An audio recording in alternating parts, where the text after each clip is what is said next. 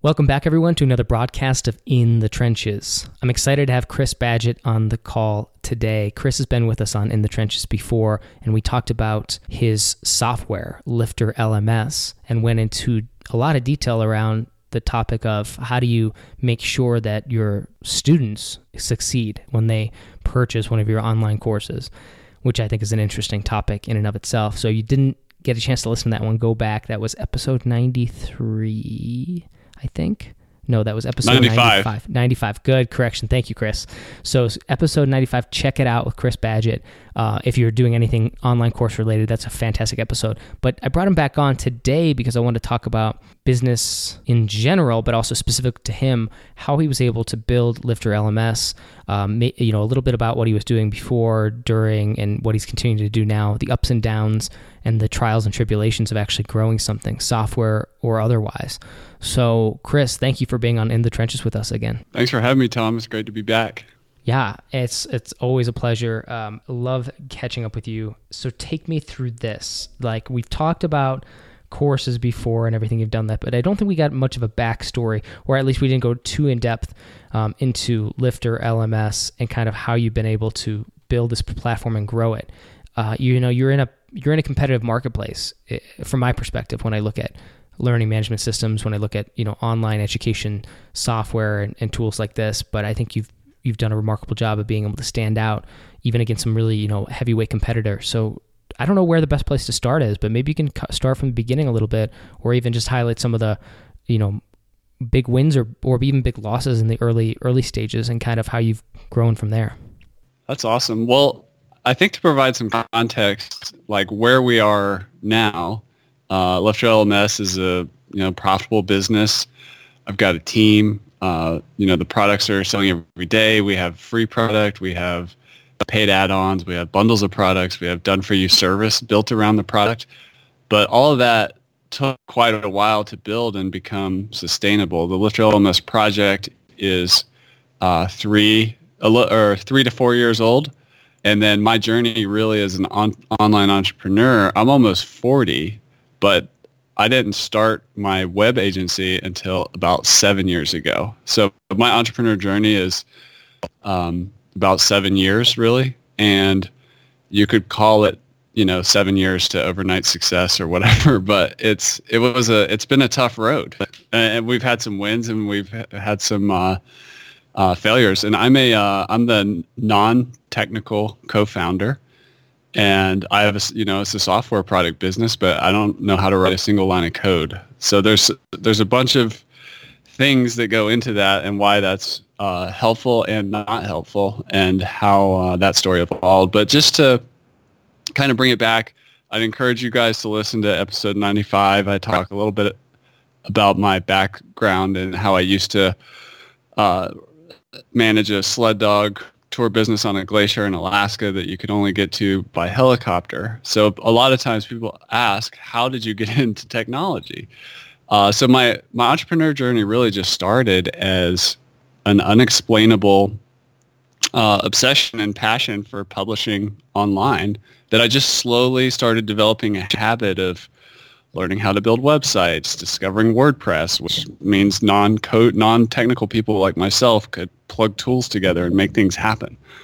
And and I really discovered my um, that I was an entrepreneur. I didn't realize it. I didn't realize it when I was younger. Um, I always like followed my passion and you know had a problem with authority and all that kind of stuff that you kind of notice as a common thread in entrepreneurs sometimes. But I didn't really realize I was an entrepreneur until, you know, I was in my 30s.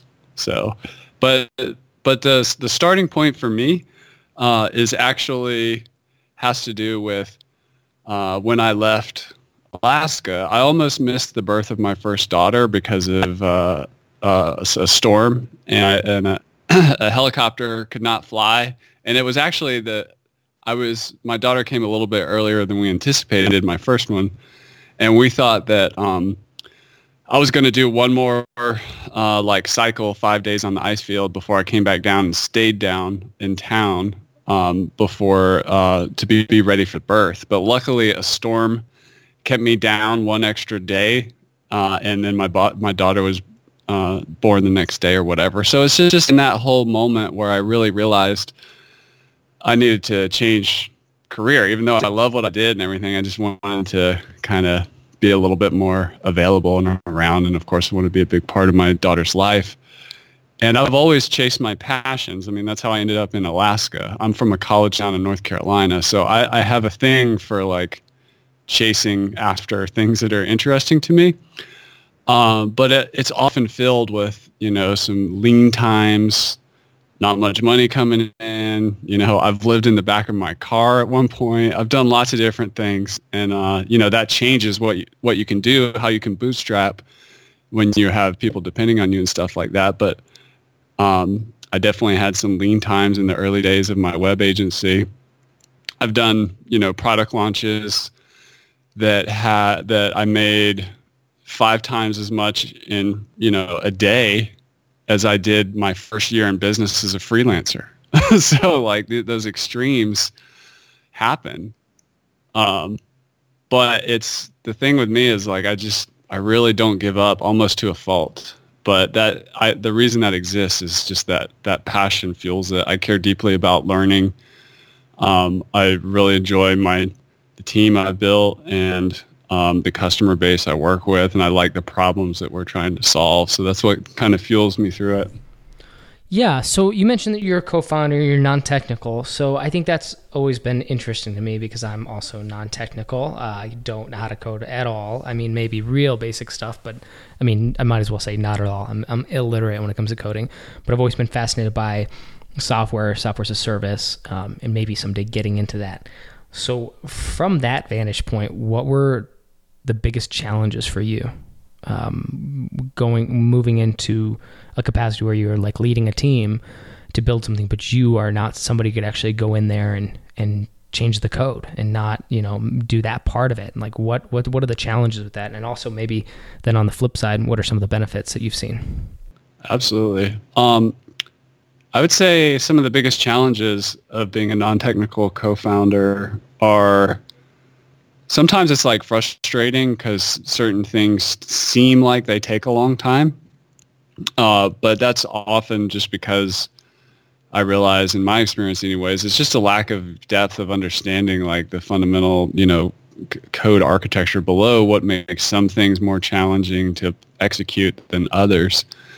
Um, so over time, I've gotten a lot better about dealing with that and you know and also like just getting started and not knowing how long it's going to take because uh, really good web developers they don't always know like it's a it's a creative process for them so they have to like kind of get into it. So you don't you know the business manager wants a well what's the timeline and what's the how much can i spend on this? Uh, but it doesn't always work that way.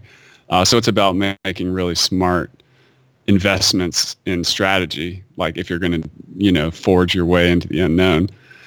Uh, but that, that can be frustrating. Um, sometimes, you know, not being able to make a quick fix, like if there's like some a spelling error somewhere or, uh, you know, something in the, there's a miss up in the e-commerce system or something like that that's really important and needs to get done right away. And, you know, you just not being, being dependent on outside help can be uh, challenging. But overall, I would say it's the the biggest blessing I have. I, I, see it way more of a blessing than a curse.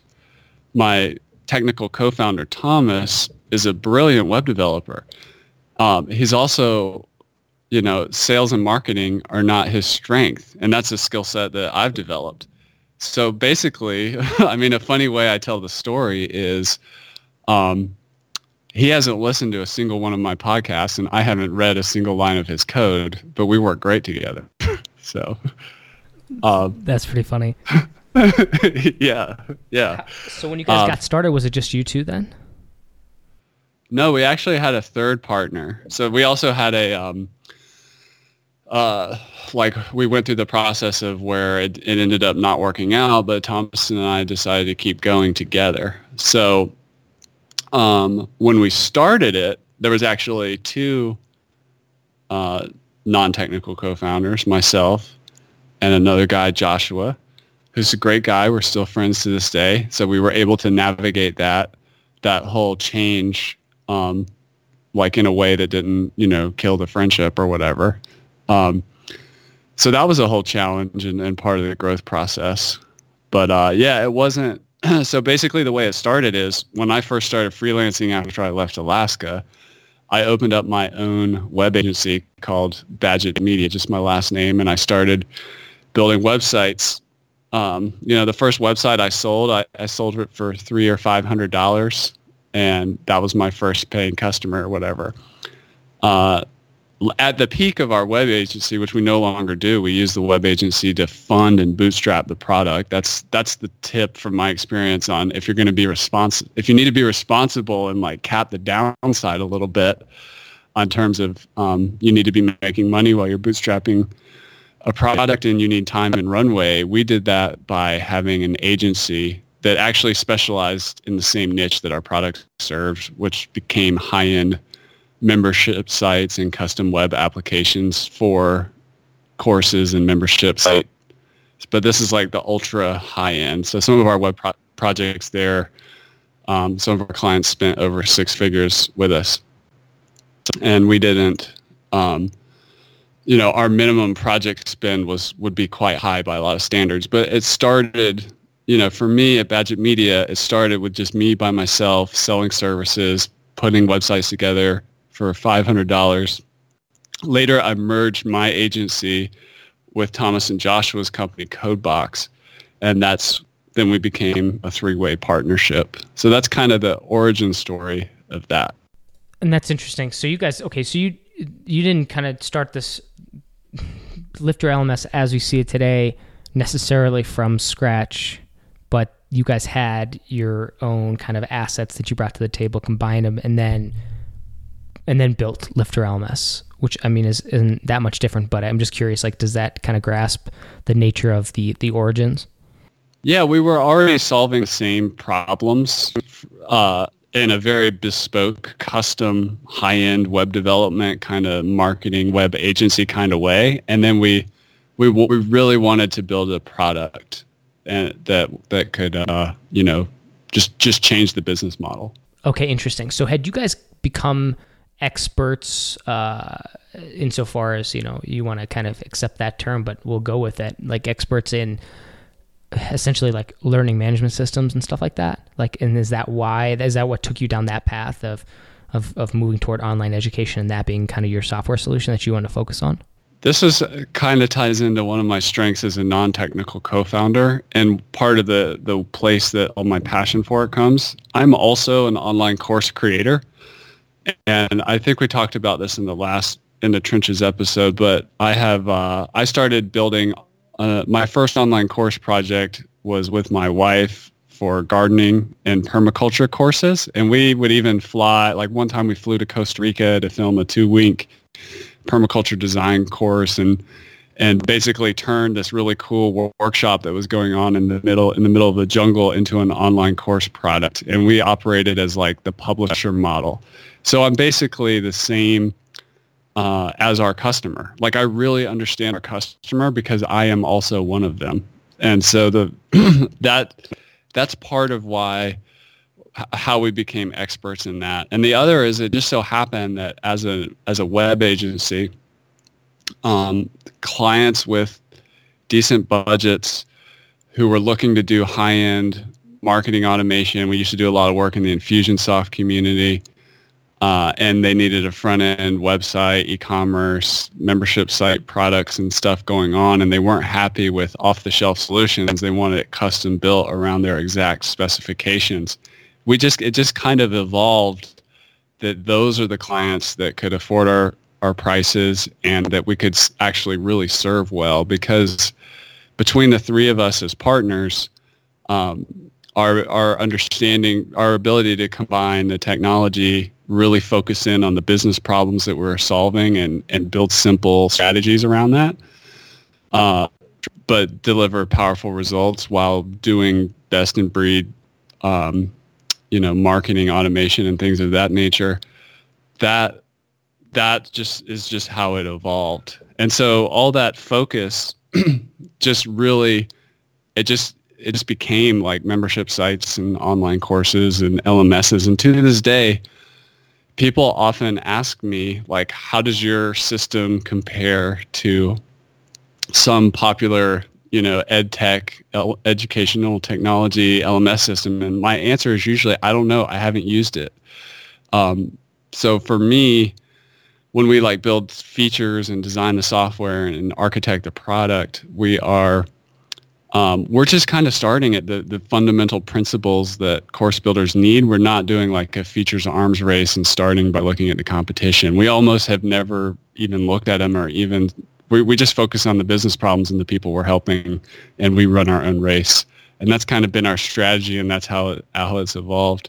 But our expertise is born from that experience and those relationships um, more than, you know, research. Right. That's interesting.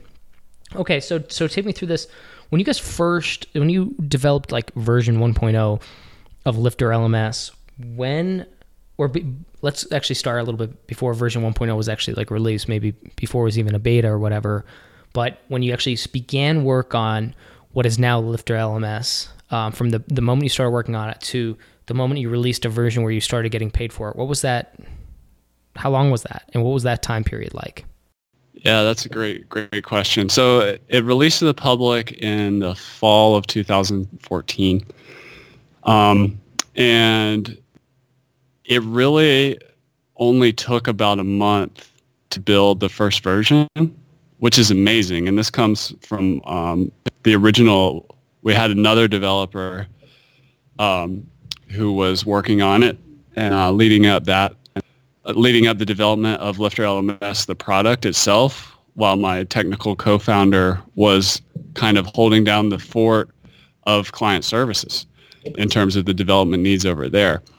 Uh, but it's so we built it in a month. But what was most important to us, and specifically my um, my partner at the time, Joshua, and myself on more of the marketing side, is we wanted to pre-sell it and validate demand. So we you know, we we can build awesome websites and stuff like that, but we actually just used a lead page, like lead pages, to put to build the first version of the Lifter LMS website, build our interest list, uh, and and and really just start, you know, listing out the features that are going to be in the product before a single line of code was written, and uh, that whole process of like kind of pre-selling it, marketing it, building the prototype.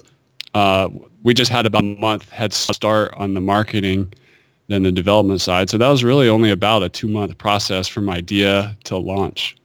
Wow, that's pretty fast. So were you were you able to get paying customers then when you first well, I guess first launched? Yeah, we got 42 of them. That's awesome. So what did you guys do? What was the what was the secret sauce behind kind of getting that early um, early notification list or, or or however you guys wanted to find that group of people like the, those that of of those or of that group, the 42 became paying customers?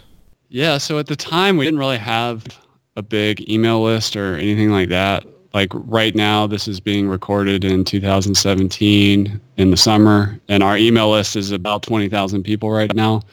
But when that first launch happened, um, I think we only had about 500 people on our email list. Um, but basically, even though we were, you know, pretty darn good at marketing automation and all that stuff for clients, we, we hadn't necessarily over time built up our own email list and and that kind of thing. So um, if you know who Jason Cohen is, the, the CEO of WP Engine, he he has a saying something about how you really have to tooth and claw for your first, um, you know, customer, early adopters or whatever. And that's exactly what we did. We did everything in the book, tooth and claw. So I, had some old contacts from Badgett Media. I had, you know, who who had um, subscribed to my blog. I had people in I had people in my gardening courses. Some of our earlier people just happened to also be students of mine that decided, hey, maybe I can create these courses too, like Chris. and uh, we did all kinds of stuff like, uh, and I, if, if you want like a really specific tactic, uh, I, I really like this one. I still use this one to this day whenever we do a launch. Um, is I use the King Sumo giveaways plugin.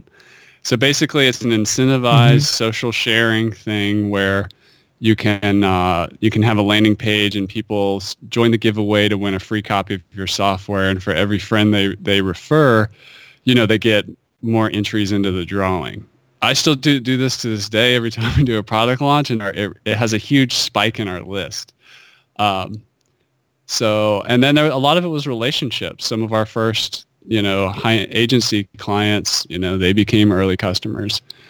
Um, and then, you know, doing, figuring out ways to reward the uh, early adopters, you know, so having a really compelling offer um, around like taking good care of people and locking in pricing and that sort of thing is also really helpful to get that um, that that early launch. But there was not there was really wasn't a magic bullet. If I could do it all over again, um, I would probably like from the beginning, I would invest more in some kind of relationship strategy and try to get you know more access to somebody's uh, audience and figure out a way to deliver value to them and so that makes sense that they can kind of help seed the launch but that's really hard to do when you're unproven and you don't have anything yet. So it's like this catch 22. So it's just, we're just really scrappy. We don't give up.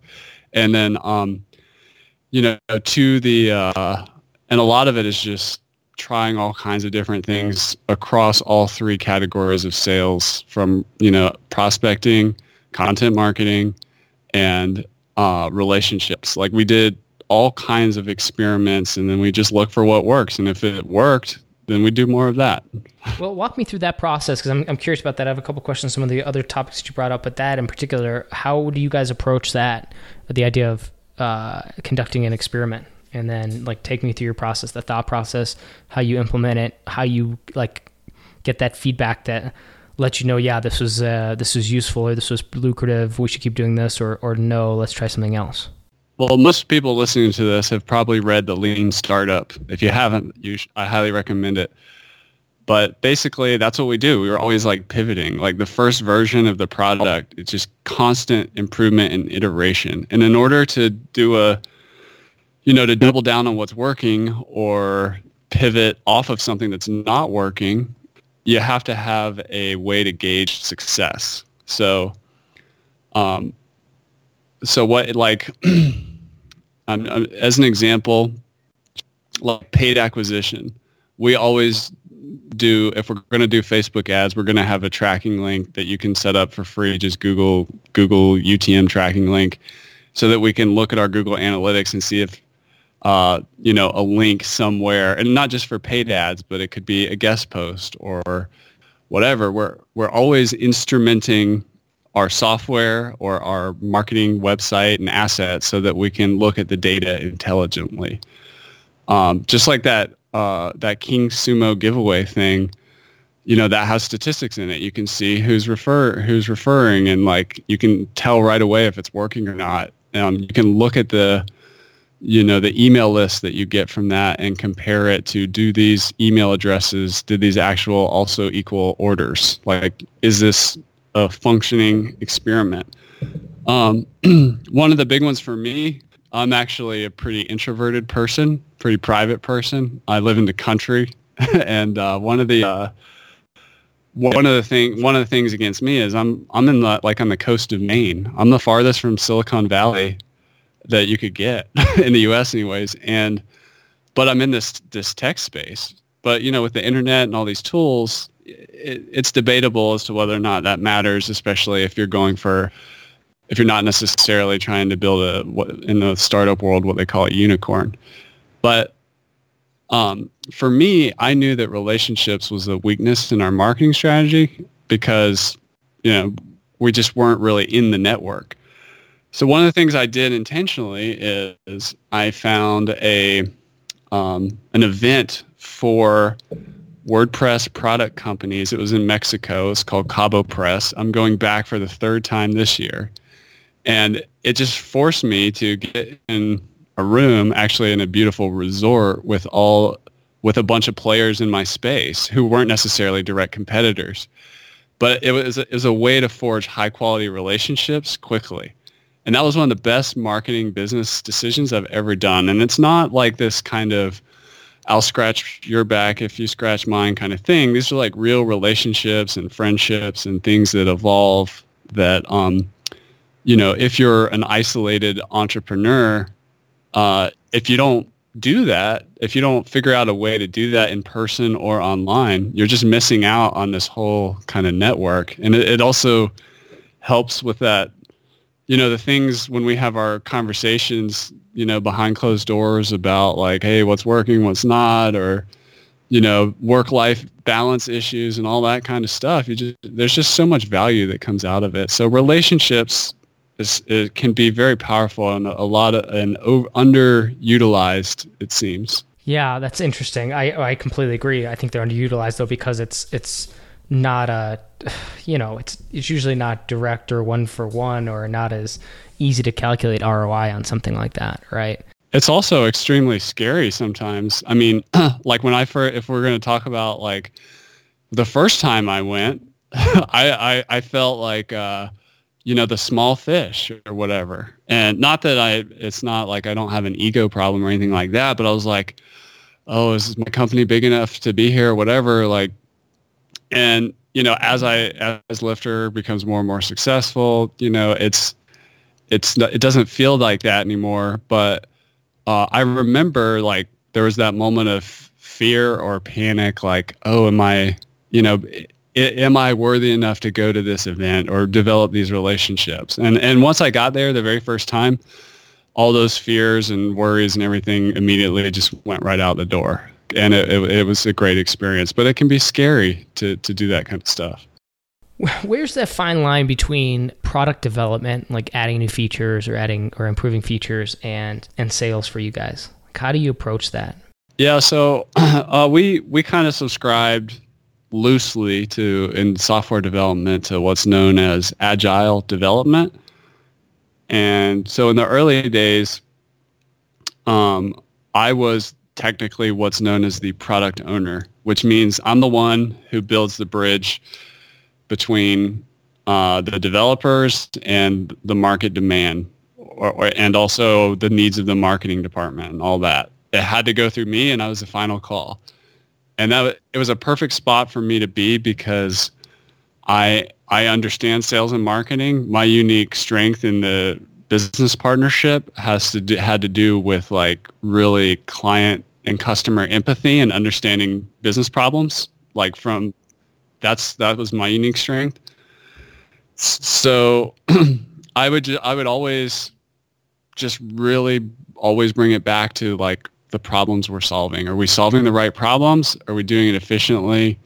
That's how we figure out what goes into the product. Because what's really scary, if you just like put every single request that you hear bubbling up from your marketplace, from the public, from your customers, um, it can get really bloated and really crazy and unruly and, and you'll run out of money and your head will explode. That's my experience. um, so you have to have a filter. And um, somebody told me in the early days that constraints are your friends. So there's only so much time till the launch day that we pre-scheduled.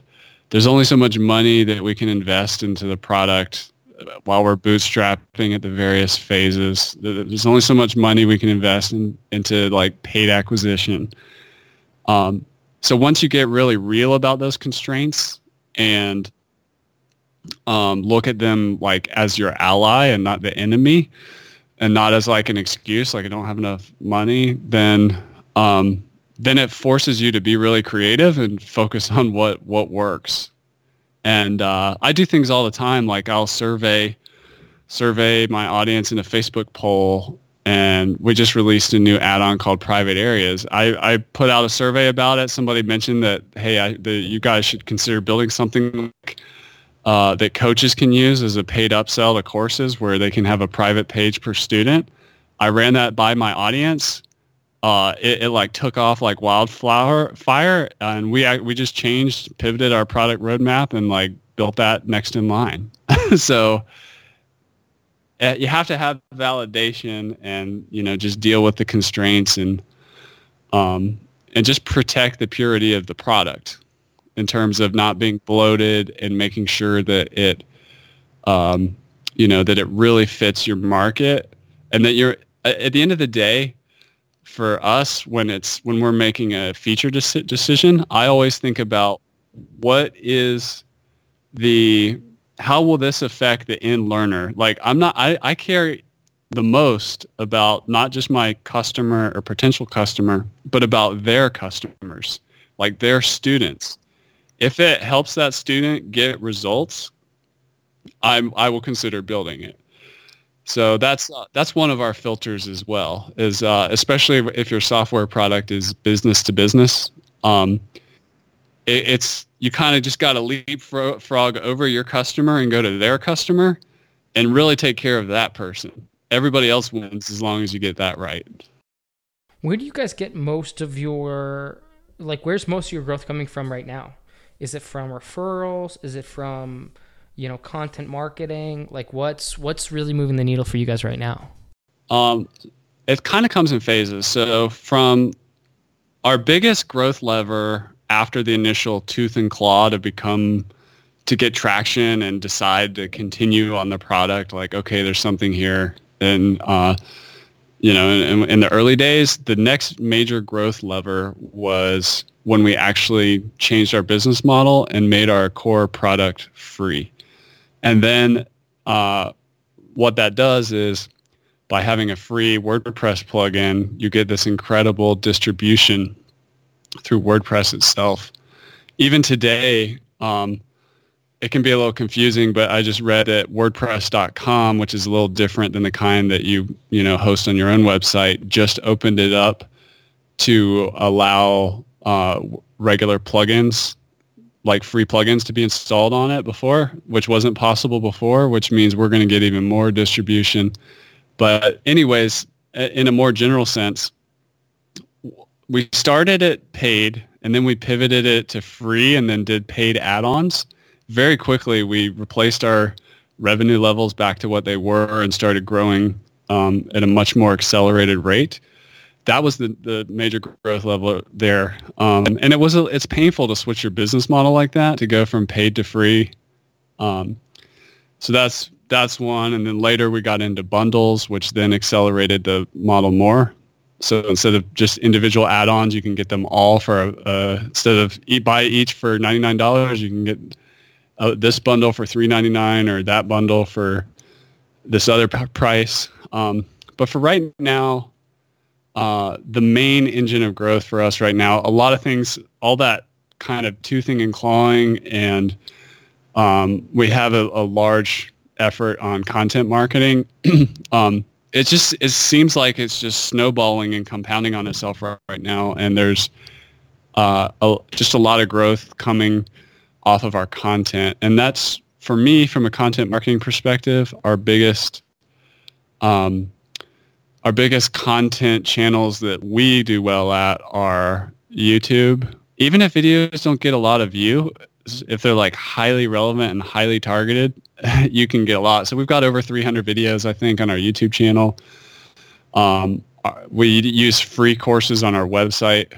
Um, that's our number one driver of sales, actually. So one of the things I'm doing right now, I just set this up, or it, um, when when this comes out, it'll be totally launched. But we basically have an opt-in that's powered by something called Opt-in Monster that's spread across multiple web properties we own, like our blog site and our podcast site, all powered from one opt-in system. But basically, people opt in, and it it you know through an API, it shoots it shoots that that person to our CRM Active Campaign and then it, it adds them to a course, a free course on a different website about how to use Lifter LMS and its auto account creation and all this stuff. So I'm just pouring gasoline on the on the fire of, you know, basically using free courses to dim, to demo our product, and then um, that's our number one driver of sales, month after month, year after year. When people look at the demo, uh, when I look in Google Analytics, that's where they are right before they buy. So um, I would encourage you to spend a lot of effort on your demo. And for us, it's an automated demo. It's it's like a course. Mm. So that's what's really working for us right now in terms of, uh, and it always has. And I, and for whatever reason, I've noticed this. It's common that software companies, especially, typically don't make great instruction manuals or tutorials. It's often some other entrepreneur who builds the, hey, learn how to make uh, use ScreenFlow or or learn how to um, use Evernote or learn whatever. It's not the same company that actually makes the tool. So, so I find that an interesting fact just from a, a case study standpoint. But uh, yeah, I mean, focus focus on the demo. That like show, don't tell. As much as you can show, that that's in my experience what seems to really drive the sales. That's interesting. Now that obviously is immediately applicable for software. Do you think that that's something that's like can course creators use something like this? Um, you know, in terms of like that demo feature, like what would be an equivalent for somebody selling digital products or for a coach or a consultant selling services? Do you think that there's like an equivalent type of demo approach somebody could take like that to to absolutely yeah generate leads and get sales? Yeah, like if I'm advising somebody on this, the general strategy I, I go to is because it can be overwhelming um, to to like make a lot of content, especially if you're on the hook to like develop um, more than just uh, like one blog post or whatever. So what I advise people to do is uh, write five blog posts. Let's. I'm talking to somebody at the very beginning of their content marketing strategy. Write five blog posts. After you're done with that, then you can create uh, what I call an email mini course which is like three to five parts where they opt in and you're teaching them by email around whatever it is your your information products or your coaching is all about. And then at the end of the that email mini course, then you kind of up up up the ante into a free, you know, short course on your website. And then from there, you can go into a paid course and then you can package multiple courses into a membership. You can add coaching to your courses and, and you can just build your, your business model on top of that. So that's what I recommend. Um, so anybody, anybody in any industry like um, can have a free course. There's always some kind of education. If you can have a blog, you can have a free course. It's just about thinking differently around really focusing in on a specific result uh, or something that people need to know. The way I like to describe it, there's three types of courses. There is a resource course, which is just like a body of knowledge. So if I'm teaching you how to build a business, I might just have a, a free resource course in my site uh, about like the, you know, let's say it's a marketing course, uh, like the 10 laws of marketing, break them at your own peril. But instead of doing like an, uh, like an ebook or and you can still do that stuff too. I do recommend that as well. But um but you can you can just add something that's more structured like a course as well to the uh to the funnel. But any any business has something to teach. Like I do like one of our this is this is kind of a a counterintuitive way that people use our software. We actually have a lot of people who in the real estate industry and they're creating free courses the real estate agents or broker, more likely the broker owners of the real estate company, they're creating like free first-time homebuyer courses. Uh, they're creating courses on how to sell your, how to resell your home for maximum value. Um, financing, you know, home mortgage 101 courses. So they're using free courses for lead generation, and they're a they're a service business. So you can you can put a course anywhere. Yeah, that's interesting. Um, and I guess I'm curious when you when you implement this for yourselves, like you guys go out and do this. Like I guess the difference would be so the free course. I, I get that conceptually. Demo. So you it doesn't actually have to be something where you're on it live with somebody. As I'm gathering this, like it could actually just be fully automated. That's what you guys have gotten to. Is that correct? Yeah, so like our our main course is a passive video course, which basically goes each lesson is a video tour of a feature of the product, uh, the free product or the, some of the paid add-ons. So um, yeah, it's a it's a curated, organized walkthrough of the basically the offer of the business itself. And uh, I uh, this is one thing I do and I still do to this day is on our contact page, I have a thing where anybody in the world can schedule a 15 minute call with me. Um, and I have to limit it on my calendar, otherwise it, it, would fill up too much. So I only really actually offer it like on Monday afternoons and a few other blocks, of, like isolated blocks in my calendar. That has been a really powerful thing for me for sales, especially for our high t- our higher end offers, because people want to talk to a live human being, but we can't necessarily have the phone ringing off the hook. So, uh, you know, doing things that don't scale, even now, even though we're really stable, I still do that. I still, um, people do schedule that with me. And that's a way not only for me to close business, but also uh, just to keep, it's important to me to always have my finger on the pulse of like what my potential customers are asking for, what they're, the problems they're trying to solve or like the issues they're having with the other tool that they're trying to get away from. Those calls are invaluable to me. I'll probably do it forever. so, uh, but it does it doesn't scale at all. And uh, how sometimes many, how many of those calls do you do a week or a month? Um, a week, probably about. I limit them to 15 minutes, and I do about 15 of them. 10, 10 to 15 a week. Wow. And then, and, um, and does the person, um, like, uh, do you schedule these with them or are these just random calls like you're doing to customers? Um, no, I they schedule them. I have the whole scheduling system all automated with Calendly and Zoom and a Zoom meeting room that I go into. Um, and it's on my, you know, and just, they just appear on my calendar. But um, and people can call in or whatever. But it's on. It's kind of clear that it's on like a pre-sales contact page. So there's a contact form, and then below it, there's the ability to schedule a 15-minute call with me. That's really cool. I find that interesting. I really, I've, I've heard that from some other people too. Um, well, very few, but who take the time to do that, to, to, get on calls with customers and stuff like that, and just talk through those kind of things. I, I think what great market research. So let me ask you. Like, I also, oh, I just want to add one more. Yeah. I, I do as a habit. I also answer one support ticket a day myself. I always do that just because I, I want to know like on that side too. I don't just, I'm not just trying to close the sale. It's also like, like figuring out like how can we do better with onboarding or what don't people understand or what, what's, you know, what, what's not working out for people. Yeah, that's interesting. So let me, let me ask this. what what what was like one of the biggest like challenges? Because um, hearing it, you're like, oh yeah, you guys got, got off to a good start. Um, you know, doing well, growing. Have you had any rough patches, and what what have those been like for you guys? Yeah, this is where the I would say for me, it's like the the hardest part, but I haven't. I do. I can persevere and I can sp- I can spin things, and because I have a um, a background in like the whole wilderness survival, camping, digital nomad traveling thing, I I'm uniquely qualified to go very low income through through periods if I need to.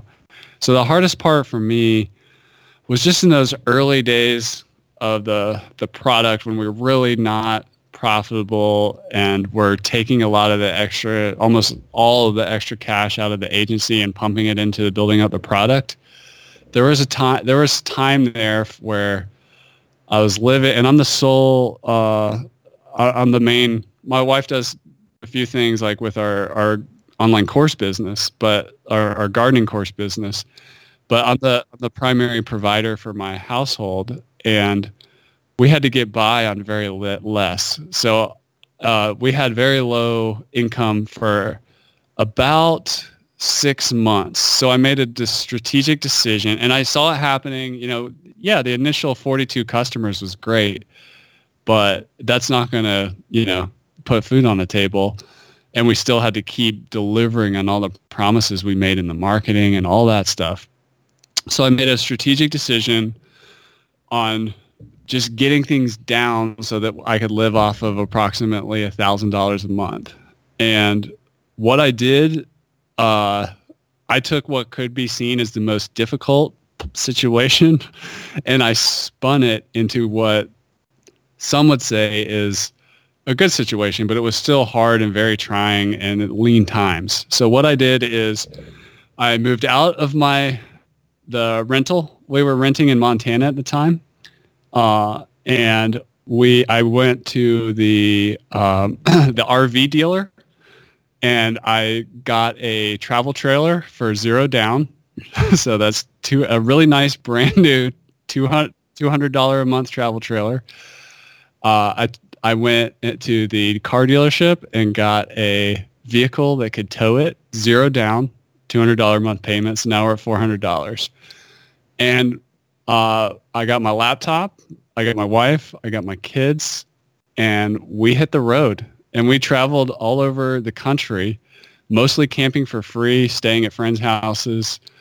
Um, uh, sometimes work it like we'd go to an organic farm and uh, post up and I'd be in the trailer working with my mobile hotspot. My wife would be working off our stay, like, you know, helping harvest vegetables and doing all that stuff. So we took what sounds challenging and actually just spun it into something. And it was through doing that. And, and you know, we never ate out ever, uh, even though we were passing through all these nice places. Uh, you know, we got a national park pass, but we, you know, lots of beans and rice and just hanging out together, lots of long days working. But that, it's really challenging as an entrepreneur, especially when you've got people depending on you, when you have to really, in the early days for me, dropping down to really low income levels. But that's, that's how I did it. You know, we swim through friends and family, you know, post up for a little bit. Um, and and I think there is a way to do it more intelligently or more smarter, or maybe you can your product does better when it initially launches. But I had to I had to play the the hand I was dealt, and I, I didn't want to give up, and I'm glad I didn't. So that's what we did. That's awesome, man. It just goes to show you, it's like there's I don't think there are there's really such a thing as uh, success unless it's like hard fought and hard won in a lot of ways because uh, again, if it's easy, then somebody else is going to do it, and then all of a sudden it gets competitive, it gets difficult again. So I think that's just a great learning point, great learning lesson, um, and a great point of reflection for anybody who's listening to realize, yeah, sometimes this stuff is this this path is tough, and and it's not supposed to be easy. So I really appreciate your insights on that. Yeah, yeah. Well, thank you. Well, we're coming up to the top of the hour here, Chris. Where can people reach out to find you, connect with you, uh, maybe scope out Lifter LMS as well? Um, the floor is yours. You can uh, find Lifter LMS at lifterlms.com. And if you find the contact page, you can find that 15-minute scheduled call link if you want to talk to me. I, I love talking to other entrepreneurs, and because I and just I know what it's like, and um, I just enjoy connecting with other entrepreneurs. So feel free to connect with me there. I also have a podcast for online course creators and membership site owners called LMS Cast. Um, that's at lmscast.com. And yeah, those are the best ways to connect with me. I'm also on Twitter and Facebook if you want to connect on social as well. So thanks for having me on the show, Tom. I really appreciate it. Of course, Chris. And I, am sure we'll have you back on again in the future. And I appreciate you being on with us again on In the Trenches. So thank you so much and everybody's listening, definitely check it out. Go scope out the original conversation I had with Chris. Uh, it's episode 95. And when this comes out, of course, definitely listen, share, and check out what Chris is doing over at Lifter LMS. It's really great stuff. Thanks a lot, Chris. Appreciate having you on. Thank you.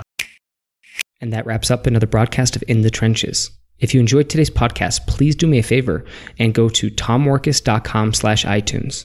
That's T-O-M M-O-R-K-E-S dot com slash iTunes and leave a rating and review for In the Trenches. Not only do I read and appreciate every review, but it helps spread the word of this podcast and allows me to continue to get on great guests. So thank you for your support, and I'll catch you on the next broadcast of In the Trenches.